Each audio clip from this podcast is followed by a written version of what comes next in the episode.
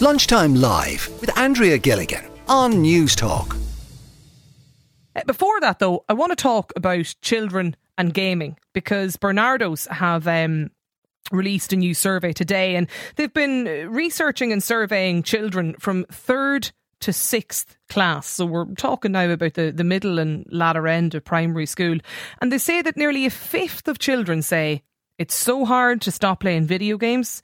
Uh, they're staying up all night gaming. They can't get enough sleep. They've also, you know, been talking to children just with headaches, sore eyes, sore ears, and even online bullying from them. Gaming bullying as well.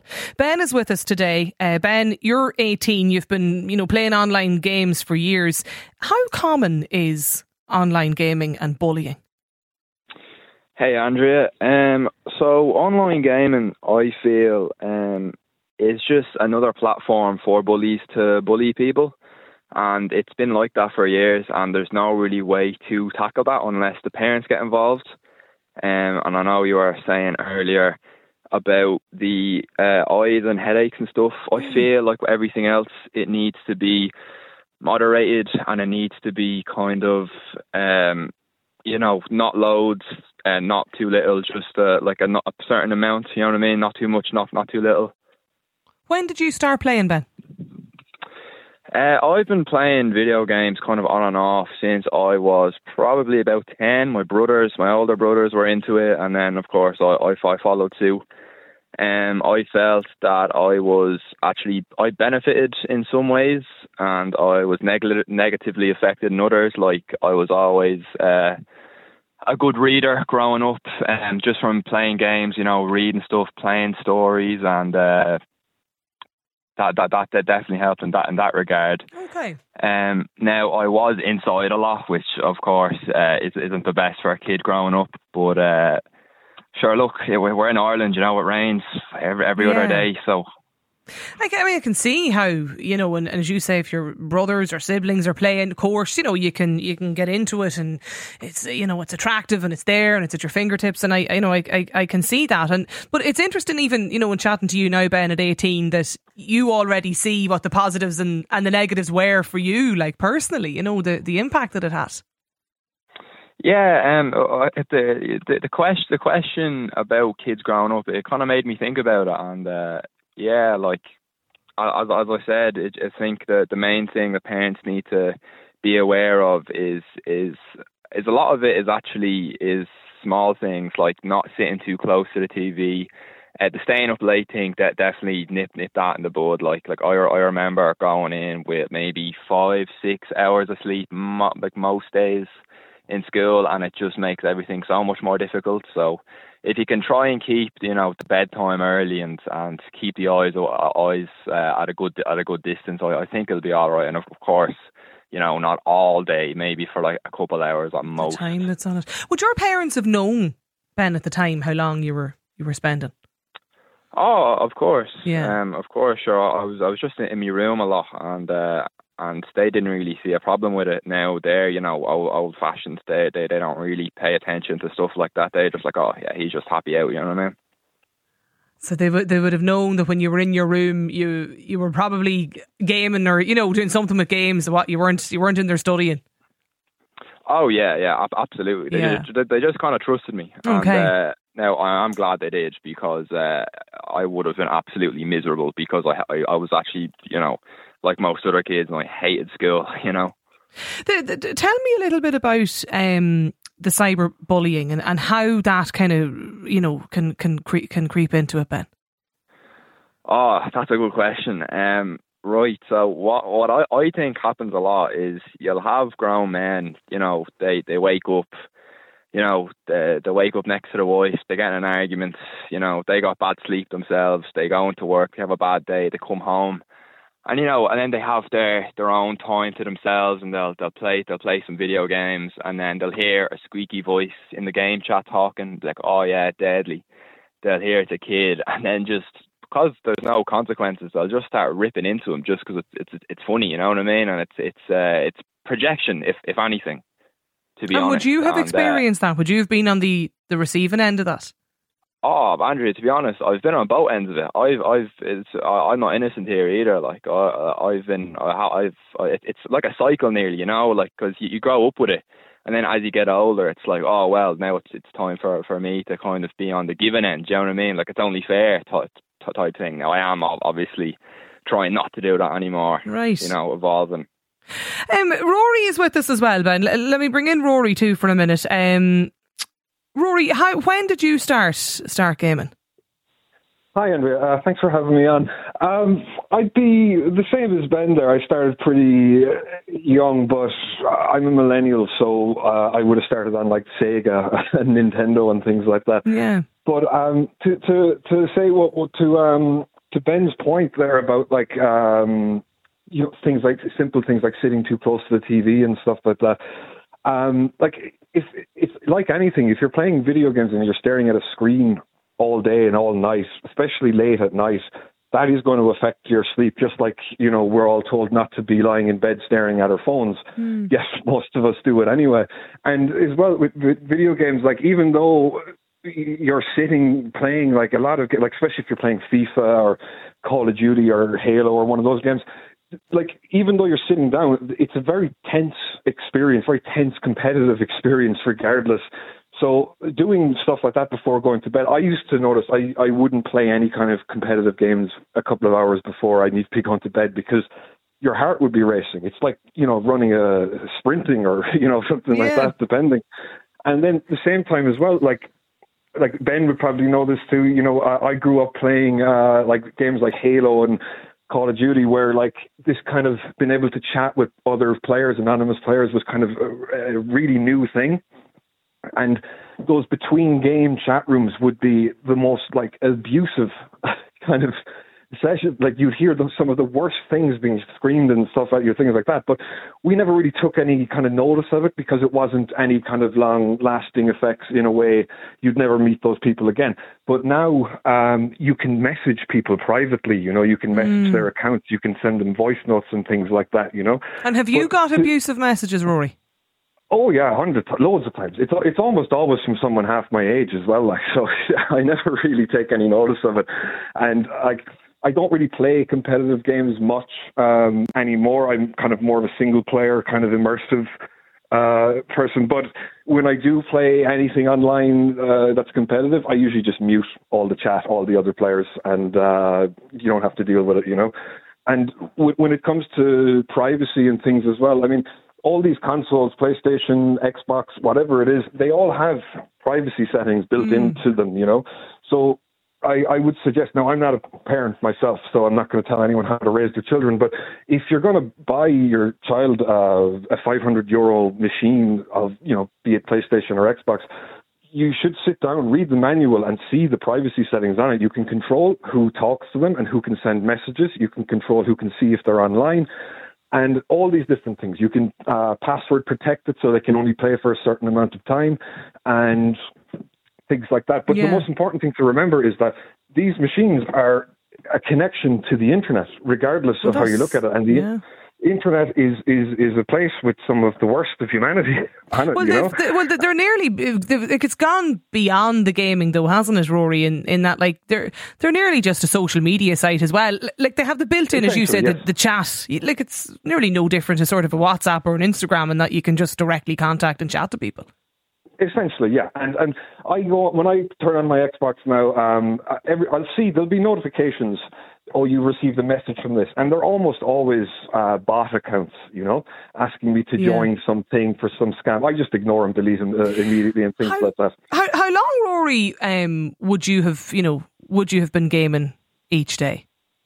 Uh, okay, when I was younger, uh, quite a lot. Now, I have um, ADHD, so as someone with ADHD, the instant gratification of playing a video game is just absolutely uh, amazing. You keep getting these instant wins in the gameplay loop, you know, over and over again. So it's very easy to see how, especially someone like me, can sit there for hours and hours and hours. Now, the differences between now when I'm older and when I'm younger, I know the difference when I point when I go past the point where I'm no longer having fun and I'm just doing it because I'm stuck in a kind of an addictive loop. So I kind of have the self awareness to stop that now after like an okay. hour of playing. You know, I'm, as well, I don't really have the time to be doing these long sessions. But when I was younger, I would play for hours and hours. But a lot of that would be escapism as well. Some games are just people want to you get immersed into these like massive uh, storylines of these games, like these RPGs where you put hours and hours in, and these are all single player with no connection to the internet needed. So some kids like that, just like reading a, a fantasy novel, but you know, it's kind of like that, you know. So so that's kind of my experience, really. Would you but, have had a, a gaming addiction then, Rory? I'd say I would have, but I wouldn't say I'd say gaming uh, addicting to addicted to games was just kind of one of my many symptoms okay. that I had. Okay. But um, I wouldn't consider anymore. I would consider yeah. myself casual gamer. It's it, Deirdre's with us too, Rory and and Ben. Stay stay on the line. Um, Deirdre, do your do your sons play online games or are they into gaming? Yeah, they do, and I'm listening to the lads there with uh, with great interest. Yeah, so I have a 16 year old and I have a 12 year old boy. Um, I have a 14 year old daughter as well who's a zero interest in the game. So it's very much a boy thing from my experience. Um, but listening to what they they are saying, and one of the things that we've always insisted on in our house is that the PlayStation is in the kitchen, so it's not in the bedroom. Okay. Um, and even even though my eldest son, who's now 16, would have wanted it in his bedroom, even all over COVID and everything, I absolutely refused to allow him to have it in the bedroom. And I think that has allowed us to have um, a level of control over it. We can see all the time what they're doing, and we can listen. I can hear all the time who they're talking to, so I, I recognise what they're all they're, they're talking to their pals all the time. So it, it, it now whether or not I might be a little bit naive and maybe they are talking to the people, but because it's in an open an open space like the kitchen, I think they're um, you know we're very aware of yeah. what they're what they're doing. Well, you know what what's going on to a certain to. extent, I suppose. You can at least you can see it and hear it. Yeah, absolutely. Um, which is not always a great thing, but you know, I'm there cooking the dinner and I can see. I'm looking straight at the screen, so I can see what they're seeing. I can see what they're doing. Um, and I think that has has I think that for us as a family yeah. anyway that's been really important. Do you like have the have your lads ever Deirdre um, have they ever had to deal with with you know kind of cyberbullying from this or or you know, real nasty um, messages?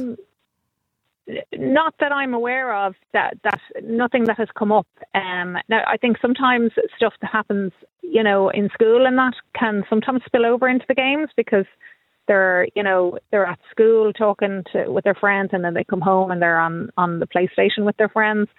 Um, but we've never, luckily, so far had any incident of um, bullying that like the lads are talking about. But you know, I'm I'm very interested to hear what they're saying about all the messaging and, and that. And um, like we do have controls on it, and and we do limit the time that the boys are on the um that they're on the PlayStation.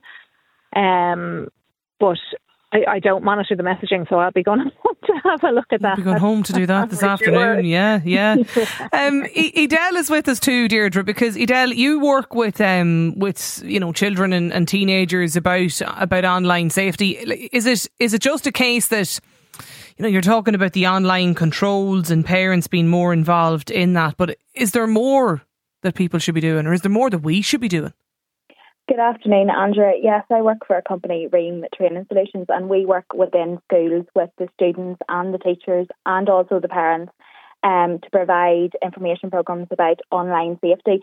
And gaming is always a concern, right from the age of five right up to 18. Um, and I think there's kind of four primary reasons why games can be a concern. I suppose the first one is the content um, which is the exposure to the violence and the sexual content and the language that sometimes um, are portrayed within these games. Then there's the contact, I suppose, and that is whenever they, as has already been mentioned by Ben and Rory, whenever our young people are exposed to potentially um, older people online, there's a potential for grooming, there's a potential of uh, their personal information being shared. And um, I know recently a statistic came out that one in three children had played games online with people that they didn't know. And then the the third thing then is the conduct, and that's the the mean, the nasty, the horrible messages, the cyberbullying um, that's contained within these games. And then the fourth one, I suppose, is the commercial um, element, and this is the hidden cost, especially for young children. The parents often have to occur because these uh, games are linked to their um, debit or credit cards. So buying things, uh, purchases within games, skins, loot boxes, that kind of thing. And I think to answer your question in regards to what more can be done, it has to be a combination of um, an integrated approach, you know, education within the schools. There also has to be, it goes back to traditional parent, parenting methods, just like Deirdre had said, having um, the devices in places that can be seen, having a conversation with the children and talking to them about what is it they're seeing online. Um, have they had any nasty messages sent? What yeah. would they do if that happened? Um, and very much, yes, the controls can be put in place, and within our workshops, we show and advise parents how to do that. But it's also very important that those traditional uh, boundaries are set from a traditional parenting point of view. So, do you, Deirdre? Does that just does that help? Like, is that would that give you some yeah. comfort? I suppose, in going home this evening. Yeah, it does. It does give me a little bit of comfort. I mean, I know the the, the other thing as well, I, and I know what she's saying there about the types of games. I mean, we we are very adamant that there are only certain games that are allowed played in in the house. Um, so there's never been Call of Duty, you know, played in the house because I.